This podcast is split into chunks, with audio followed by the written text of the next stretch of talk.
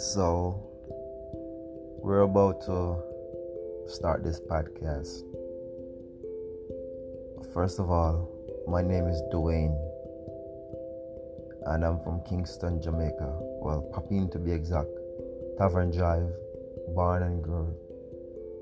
You know, like as a child growing up, you know, you know, we, we, we always talk about the struggles and you know what we face and you know in our everyday life you know.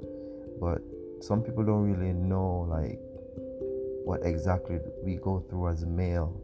Because male well man we tend for not wanting to open up you know